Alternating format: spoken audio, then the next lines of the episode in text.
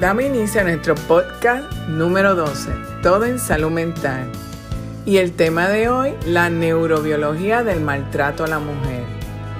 La Organización Mundial de la Salud declaró en el 2013 lo siguiente. La violencia contra la mujer es un problema de salud mundial que alcanza proporciones de epidemia y enfatiza que todos los trabajadores de la salud, cada uno en su lugar de trabajo, deben ser entrenados en reconocer y dar una respuesta apropiada en estas mujeres en riesgo. La violencia contra la mujer es el mayor problema de salud pública asociado a enfermedades médicas y a trastornos mentales. Esta violencia, también conocida como violencia doméstica, violencia de género, maltrato hacia la mujer o malos tratos y feminicidio, presenta varias definiciones aceptadas en la que se encuentra la siguiente. En el año 1995, en la Cuarta Conferencia Mundial sobre la Mujer en Beijing, China, definieron la violencia contra las mujeres como como cualquier acción o conducta basada en su género que cause muerte, daño o sufrimiento físico, sexual o psicológico a la mujer, tanto en el ámbito público como en el privado. Se describen causas biológicas, psicológicas y sociales de esta violencia hacia la mujer. Los modelos teóricos sobre la violencia de género proponen teorías asentadas en la personalidad, problemas de individualidad, teorías de dinámicas familiares, parejas disfuncionales, teorías socioculturales, pero las que no señala son las teorías biológicas, que sería un factor muy importante en tomar en cuenta. La psicóloga norteamericana Leonore Walker decidió investigar el tema de la violencia doméstica y fue ella quien en 1979 acuñó el concepto de síndrome de la mujer maltratada, que engloba los síntomas físicos y psíquicos que padecen estas mujeres. A nivel biológico se ha observado características genéticas y adquiridas tanto para la mujer víctima de violencia como para el hombre, el agresor. En la mujer víctima ocurre lo siguiente, al estar expuesta a esta situación traumática de violencia por su pareja durante mucho tiempo, cambia la estructura y el funcionamiento cerebral. Se ha observado una atrofia de la corteza cerebral, cambios a nivel neuroendocrino y el sistema inmunológico también se ve comprometido. Existen diferencias entre el cerebro del hombre y la mujer. En el código genético, tanto el hombre como la mujer son iguales en un 99% y difieren en un 1%. El profesor Taylor de la Universidad de Los Ángeles, California, demostró que genéticamente en el hombre las reacciones de pelear, violencia y de huir son comportamientos instintivos y en la mujer ella no huye ante la violencia instintivamente, pues su papel biológico es proteger y resistir por los hijos. En el hombre agresor se ha observado que la serotonina, neurotransmisor cerebral, produce mecanismos genéticos relacionados con las diferencias individuales que desarrollan agresividad en el individuo.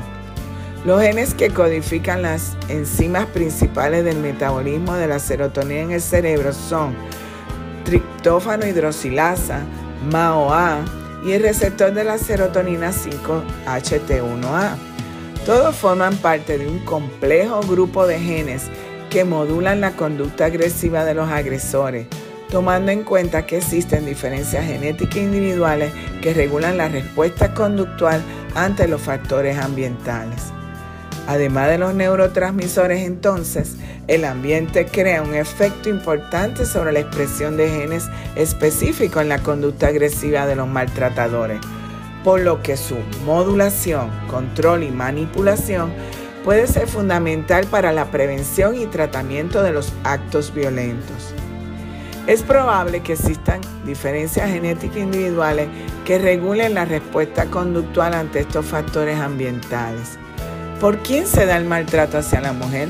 ¿Por el esposo o cónyuge, ex esposo al ser divorciado, novio o exnovio, persona con quien se convive, se ha convivido, cohabitado, persona con quien se haya tenido hijos, personas que sostienen o han sostenido una relación consensual íntima? El maltrato puede ser verbal, psicológico, físico y sexual. También se incluyen maltratos como el financiero, patrimonial y otros. El maltrato físico ocurre cuando Se sufren fracturas de quijada, nariz, dedo, brazo, entre otros. Reciben patadas y puños en el abdomen en cualquier parte del cuerpo. Reciben empujones contra paredes, pisos y mobiliario. Utilizan en contra de la persona herramientas, cuchillos, armas de fuego, bates, martillos o tijeras, entre otros. Un puñetazo en el ojo que se conoce como el signo del búho. El maltrato verbal junto al emocional o psicológico ocurre cuando se establece en la casa un ambiente de miedo y terror. Se destruyen objetos reciben amenazas de privar de la custodia de los hijos, reciben burlas, críticas o insultos constantes y repetidos. Mantienen el control sobre el dinero, aísla a la víctima de los vecinos, amigos, compañeros de trabajo y familiares, entre otros. El maltrato sexual ocurre cuando se exige sostener relaciones sexuales cuando una de las partes no lo desea. Obliga a sostener relaciones sexuales a través de amenazas y presiona o obliga a tener relaciones sexuales con otras personas, entre otros. ¿Cuáles son las causas de esta violencia? Hombres machistas, mujeres posesivas, patrones socioculturales, modelos familiares aprendidos, una baja autoestima, la genética y otros. Tanto la víctima como el agresor presentan un tipo de personalidad que los hacen ser en un caso víctima y en el otro agresor. Esto crea una dinámica conocida como el ciclo de violencia que consiste en lo siguiente. El ciclo de violencia empieza por, primero, una fase de tensión. La violencia va aumentando y comienzan las discusiones verbales. Ejemplo, no eres buena ama de casa, no preparaste la comida como a él le gusta y otros. Segundo, una fase de agresión. Ocurre el maltrato propiamente dicho. Empujones, bofetadas, puñetazos, patadas, abuso sexual, intento de matar y hasta la muerte. De no morir. Tercero, fase de arrepentimiento. De parte del hombre, perdóname. Yo me volví loco, yo te quiero, no puedo vivir sin ti. Te prometo que jamás volveré a maltratarte. Y luego, la conciliación. Pero desafortunadamente, este ciclo de violencia se vuelve a repetir. Cada vez las agresiones serán más frecuentes y más brutales. Y el tiempo entre cada una de estas crisis será más cortas y más intensas, donde al final la mujer podría perder su vida. No hacerle caso a la agresión y pensar que todo va a cambiar no es una situación cierta. El hombre agresor no cambia a menos que éste aceptara que su conducta es dañina hacia la víctima y aceptara críticamente que debe cambiar. Se sabe por estudios que el hombre agresor para cambiar esta personalidad agresiva tendría primero que pedir ayuda o terapia y asistir a la misma por el transcurso de 3 a 5 años para ver los resultados del cambio. Como el hombre no acepta cambiar y la más afectada es la mujer, es por eso que se trabaja más con la víctima, porque sabemos que en esta relación es la más dañada. Es necesario romper el ciclo de violencia por tu seguridad y la de tus hijos, que depende de tu decisión. El maltrato a la mujer es la causa de mayores condiciones mentales y médicas reportadas en salud pública.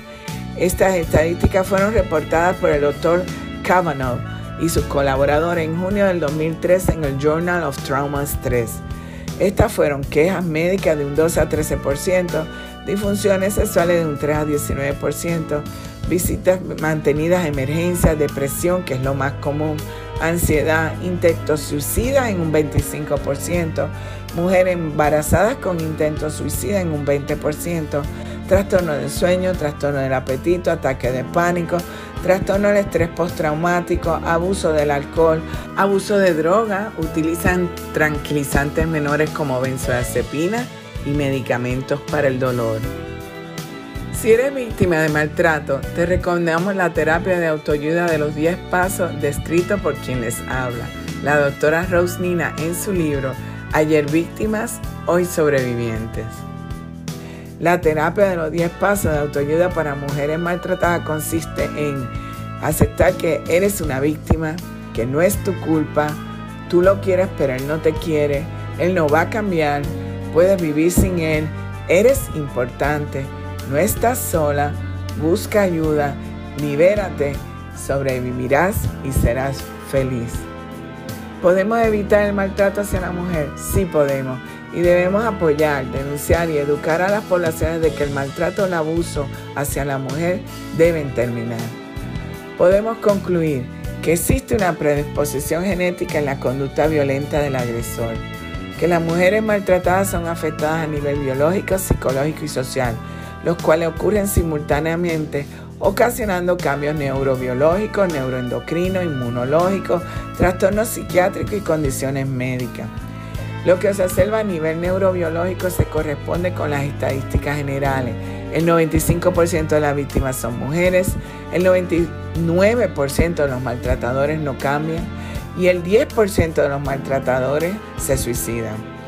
El problema de la violencia hacia la mujer es un problema con causas multifactoriales que debemos de analizar y tomar en cuenta siempre al momento de tomar acciones médicas, legales y desarrollar nuevos paradigmas educativos de salud y cambiar factores biopsicosociales de la sociedad para lograr una cultura de paz y no violencia hacia la mujer.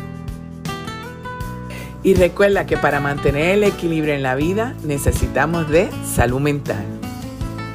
Síguenos en las redes sociales Facebook e Instagram como Instituto Nina y accede a nuestra página web www.institutonina.com. Recuerda suscribirte a nuestro podcast en Spotify y en YouTube. Presiona la campana para los avisos en YouTube y semanalmente podrás disfrutar de nuestro podcast.